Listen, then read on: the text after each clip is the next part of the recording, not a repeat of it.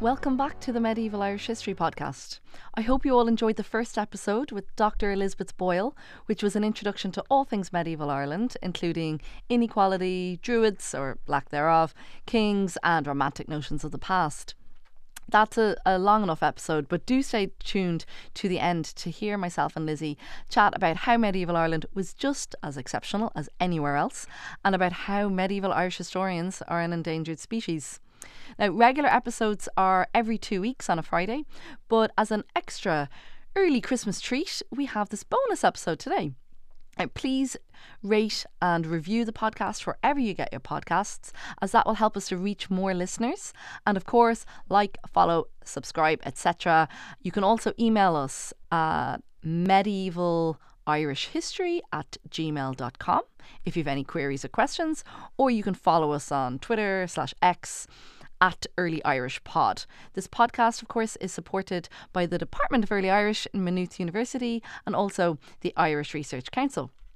Now, this episode is concerned with a new publication that was launched a couple of weeks ago called Christmas and the Irish, a miscellany. It's essentially an anthology of about 75, I think, individual short articles on some aspect of Christmas in Ireland. Some of them are personal accounts of people's own Christmas experiences or traditions, and some are even poetry or prose. There's even one on the Late Late Toy Show. It's a lovely book. Many of the contributions are from academics, including from me, and about nine or so others on specific aspects of Christmas in medieval Ireland. So, what you're going to hear later on is footage from a few of these contributors from the launch of the book in Dublin. But firstly, I'd love to talk just a little bit about Christmas in medieval Ireland in general. I was asked to write something on this topic a few years ago, and I was stumped. Nothing at all immediately came to mind. But of course, as with everything to do with medieval history, once you start digging, lots of stuff crops up.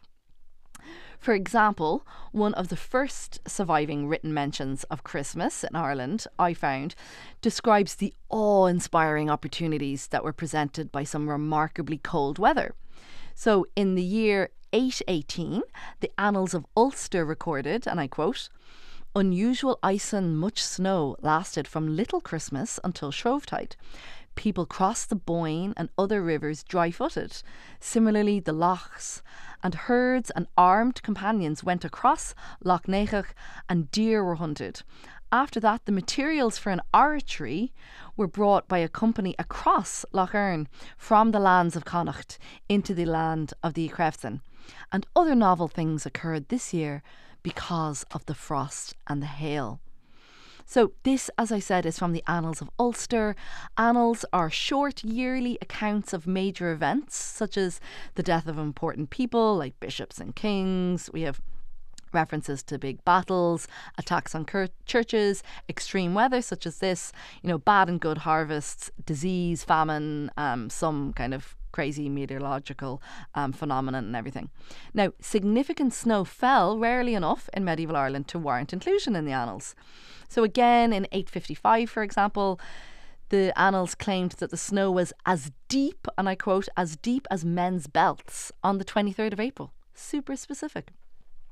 Now, unlike the 818 reference that I just read out, most of the mentions of the white stuff lament the destruction wrought on the countryside, which usually experienced a more temperate climate like today. So we get re- examples uh, in year 635, 670, 748, 799, and so on, to severe snowfall, killing loads of people and animals and leading to crop failure and famine. So basically, we were always obsessed with snow in Ireland. While we these days brighten the winter gloom with the kind of a seemingly ever increasing abundance of twinkling Christmas fairy lights, and I've nearly all of mine up at home, some of our medieval ancestors relied on candlelight. In the arguably 9th century uh, text, The Voyage of St. Brendan the Abbot, Brendan and his monks celebrated Christmas on the island of St. Ailbe and I quote, during which they observe the altar lamps being magically set alight by a flying arrow, the candles burning without being consumed, because the light of, is of a spiritual kind. This tale of Saint Voyage, um, the voyage of Saint Brendan the Abbot, it has been turned a medieval bestseller because it just became hugely popular across medieval Europe, really popular Irish text.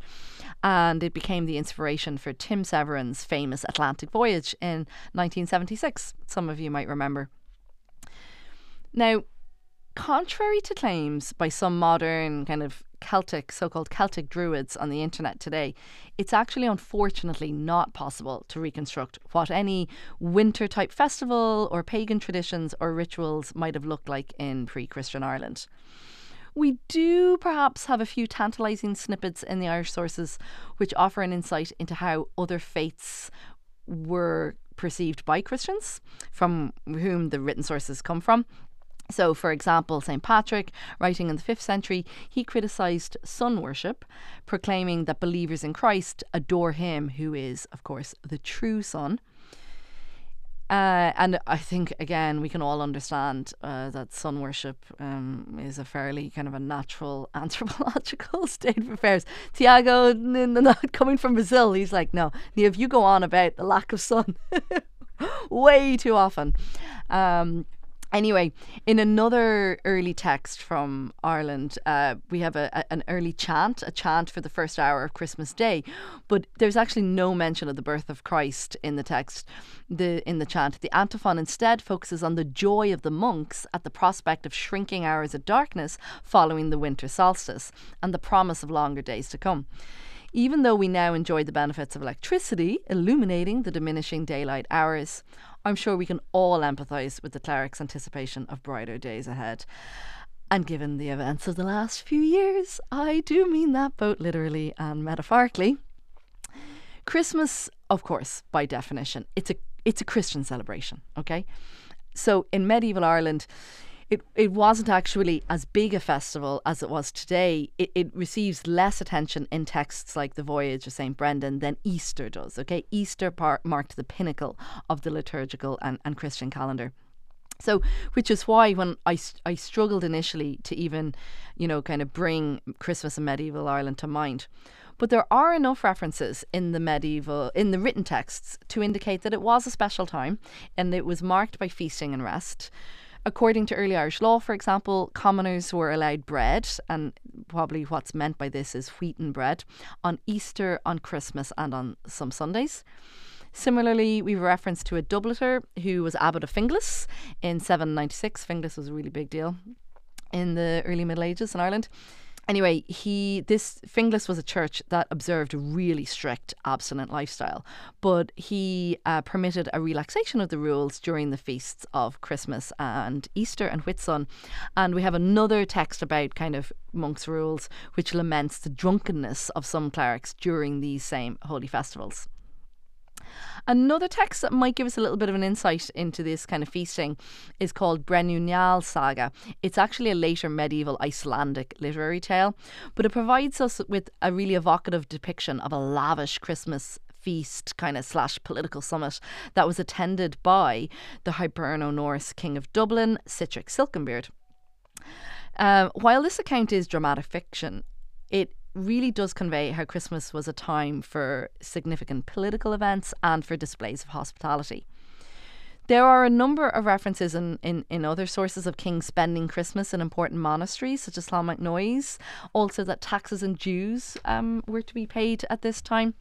For example, after a victory over Dublin in 999, Mael Sechnaill, the king of Tara, demanded an ounce of gold for each kind of or each enclosure or yard from the Dubliners every Christmas.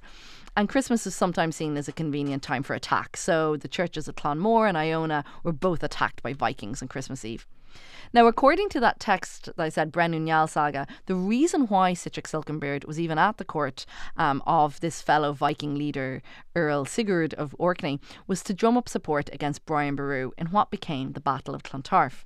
Recently acknowledged as Emperor of the Irish, Dublin was resisting the overlordship of the man of Munster, man from Munster, nothing new here then, and according to another literary account of the events of the Battle of Clontarf, which is called the Cogadh Gaedhel re Gallaibh, Brian Boru tired of a siege of Dublin in this winter of 1013 and he returned home to Munster for Christmas to rest and regroup.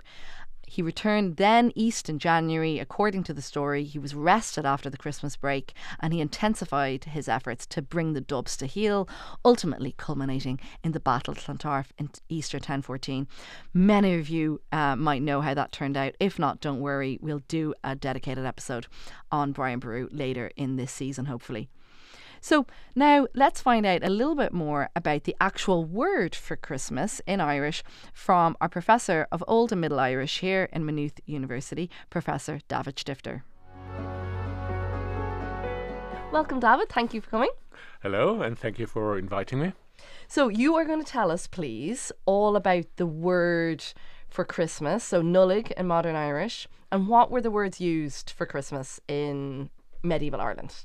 Well, the modern Irish pronunciation is nollaig, uh, but the, in Old Irish uh, it still had another sound. It, it, it was nodlig with uh, with a D before the L, nodlig, and uh, that actually has a very interesting uh, history uh, because ultimately it's a loan from Latin, from the Latin word natalicia, which means something like a birthday party or birthday present. Oh, cool. Uh, but it's not simply just a, a loan from Latin, directed from Latin, but the, the very sounds of the Old Irish word nodlig, with the, for instance, the O uh, in the first syllable or the D and the G uh, uh in the middle and at the end, uh, they actually reveal quite a lot about uh, the path that the word has taken okay. to get into Irish. and it's quite obvious that the word uh, did uh, come to Irish or was brought to Ireland uh, through the transmission of British missionaries, i.e., people oh, who were speaking a, a British uh, version or a British sounding uh, variant of. Ooh, so uh, that's Latin. telling us a little bit then about Christianity, where Christianity absolutely, yeah, in early Ireland. Ooh, okay, great. Yeah, so it ties in, of, of course, with what we know about uh, how uh, how Christianity came to Ireland, for instance, from the story of uh, of Saint Patrick. Okay. So I love it when the language corroborates the written sources of it. yeah, uh, and it very often does, and actually tells us a little bit more. Because uh, the very specific sounds that the word has, nodlig, uh, also reveals that it probably was not part of the earliest package of uh, of loans from Latin or from British Latin into Irish, uh, but that it just came a little bit later than that. So, for okay. instance, uh, one the most important uh, feast uh, in Christianity is, of course, Easter, mm-hmm. uh, and that's cask, uh, both in Old Irish and in Modern Irish, and that is clearly uh, among the, the, the, earliest layer uh, uh, of, of loans. Okay, so this is matching up with what I've just said about how Easter really was the more important feast. Absolutely. Okay, and this is corroborated here. Yeah. Christmas where Notluck was a later. It was just import. a little bit, little bit later. apparently okay. a little bit later loan, okay. so it was obviously much more important for the people okay. f- to celebrate Easter. So it's referring then, the term refers to the birth of Christ.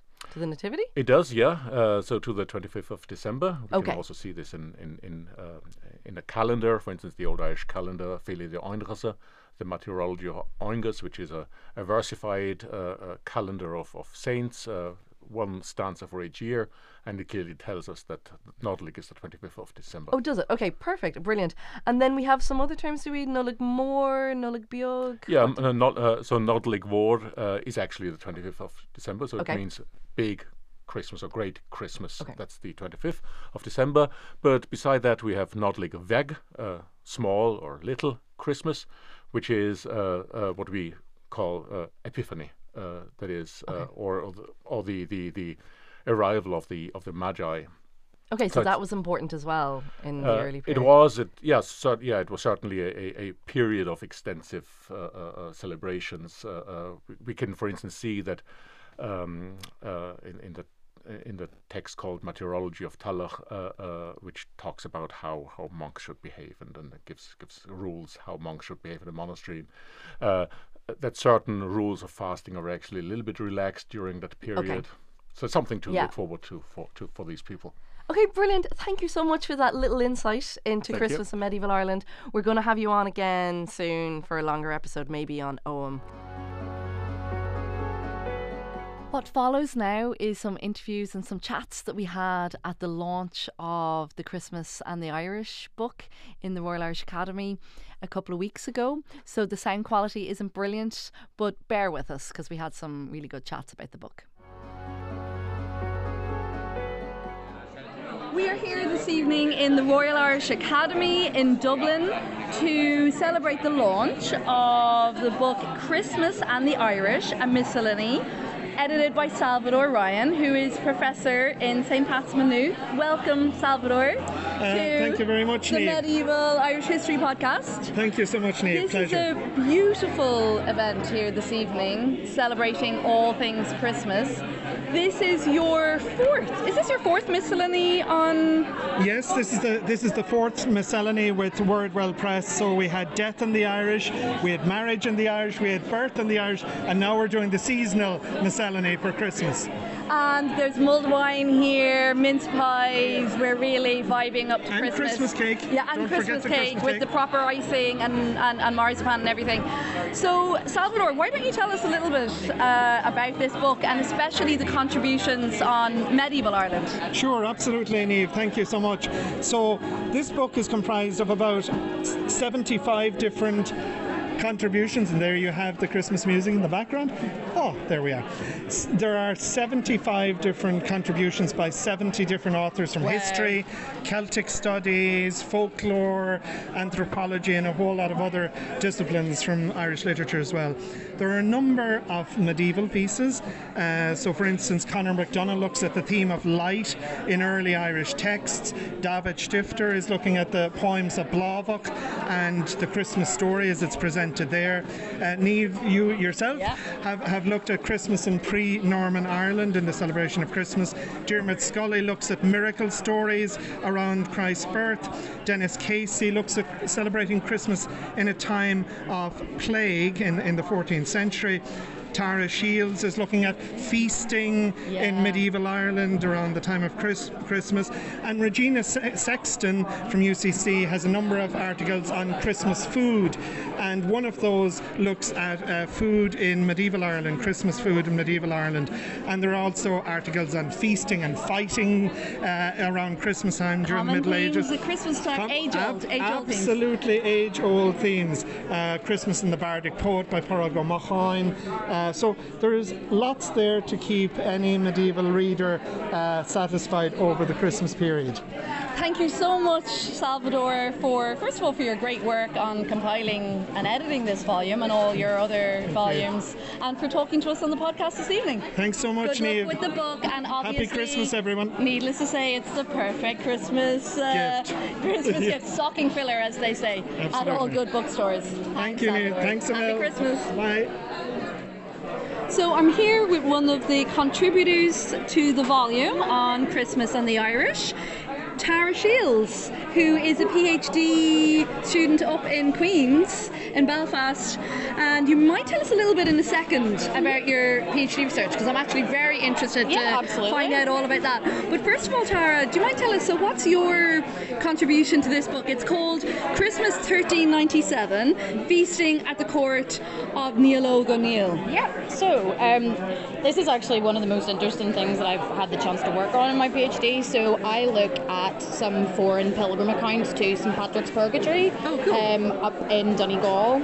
It's a first-hand account um, which was originally written in Occitan or Catalan um, by the Count uh, Ramon de Perellós.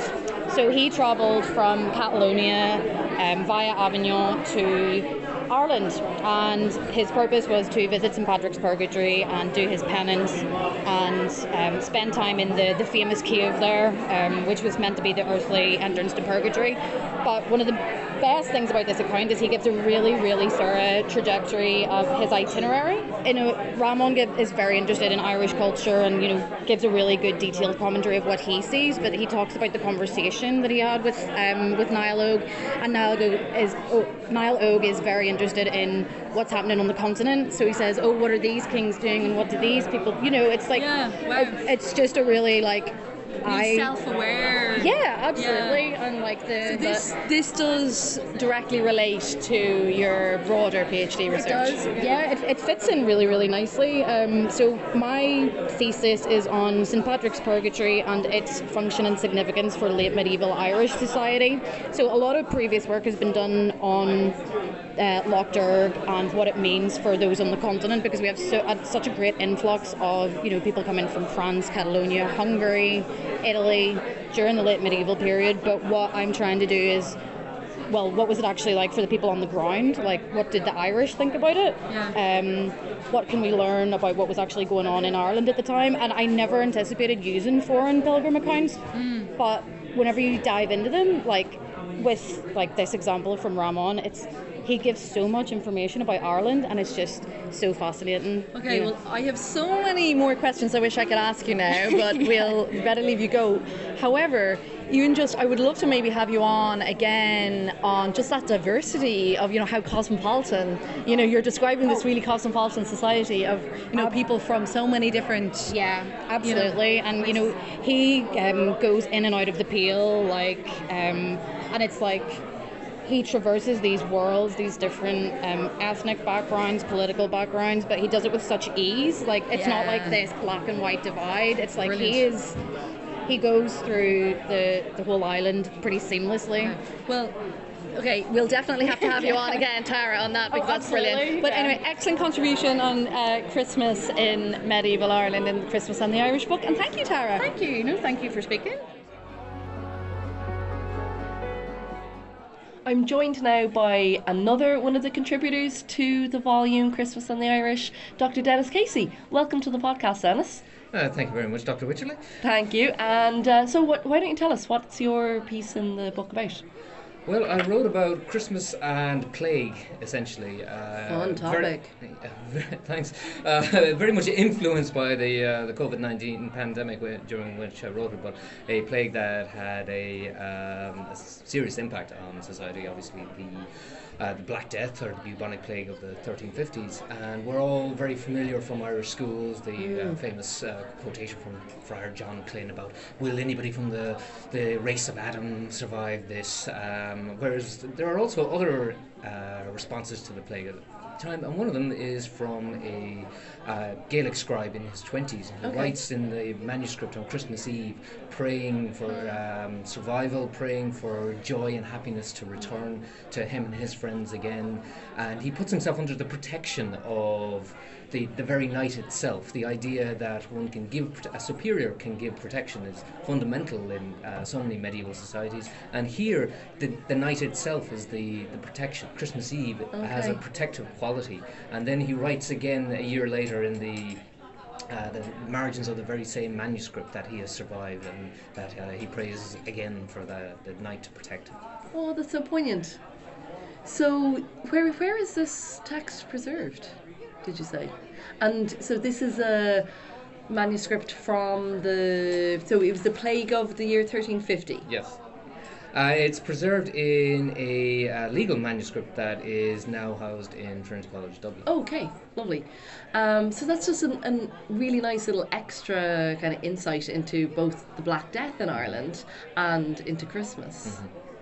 Yes, um, of course, there are many, many responses to uh, in, in the many texts, not just in Ireland but across Europe to, to the plague. So, if we think of something like uh, uh, Boccaccio's Decameron, where he describes, you know, essentially the, the rich and powerful hightailing it out of there, sitting around telling stories about monks and nuns screwing, and that's you know a, uh, a way of, of uh, engaging with uh, with with uh, the, the the horrors of, in which The end of the living. world. Mhm. Okay, well, on that note, uh, Denis, thank you so much for coming on and telling us about Christmas and Medi- your little snippet of Christmas in medieval Ireland. Uh, well, thank you very much. It's been emotional.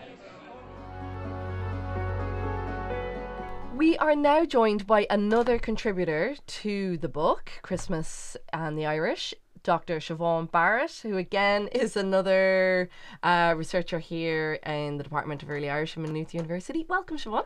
Thank you, Neil. So, Siobhan, why don't you tell us a bit about your contribution in the book? Okay, so um, my piece in the book, um, which is co-written with David Stifter, um, is about the poems of Blathmac and the fact that the in this these poems, which are very long, eighth century poems, we find the first description of the nativity. Ah. So that is the Okay, earliest that's the Irish earliest. description of the nativity. Okay, brilliant. So the poem was written by a man called Blathmac, and we know this because at the beginning of the poem we get an attribution which says um, that the poem was written by Blathmac, son of Cubreton, son of Congus of the Fir Rois. So we know his genealogy. Like it when we get a nice little mini genealogy there. And we're able to place him in around the 8th century. His father um, appears in the um, in the annals, and he also is in um, the uh, some sagas as well. The battle, the Battle of Allen, he's named in that, and another son of um, of Congus is um, or of Cu- uh, Cubreton, sorry, a grandson of Congus is named um, as Donn Bó, but we but Blathmac himself is never mentioned in the genealogies or in the annals. Mm, because maybe because he wasn't a He probably was you know, a cleric. king or yeah. It seems he was a cleric. Yeah. So that's it. So, So- this poem is, yeah. is in the National Library of Ireland in manuscript called G50. Anyone can go and look at Lovely. it. It's on ice. It's in, digitized and it's on ISOS. And um, Lovely Irish script on screen. Yes, brilliant. Irish script on screen. Yeah. Yes, and um, the poem is over three hundred verses long. Okay. So this bit about the nativity is just a tiny little section of it. The poem is about Jesus' life mostly. The first poem is a call for a keen for the death of Jesus, Oh, okay. and the poet um, sets the see. He he treats it as if it should. Uh, the, he he's distressed at how Jesus' death was. The aftermath of Jesus' death was treated. He was treated so badly. Okay. He was. He didn't get the kind of treatment that the ki- the son of a king should have Okay. gotten. And does So- he kind of make when he talks about the nativity, the birth of Jesus? Does he kind of make reference to Christmas, or what's the kind of Well, he talks about he the, yeah, he talks about the birth of Jesus Okay. and the visit visitation of the what he calls the Druids. Okay, three what three. what term? Yeah, the For the, but oh! the, the Magi, but that's the, the Ah, word that's used Okay, there. we'll have to be telling Lizzie now. We do have not a ma- yeah. Okay, so he uses dree instead of like a Instead magi. Of the Magi, Mm, yes, okay. yes. But it's just the Yeah. it's kind of a combination of what we get in in some of the Bible in the Gospels. Yeah. Okay. Brilliant. Siobhan, thank you so much for that little insight into Christmas in medieval Ireland. Um, as I've been saying to everyone, I think we'll be getting you all on um, for longer episodes, more kind of detail into kind of your particular research and everything. Siobhan works on medical manuscripts. That's the very, very short version of what she does. Okay, so thank you again. Thank you. Thanks for listening. Remember to like, subscribe, rate, review, follow, etc.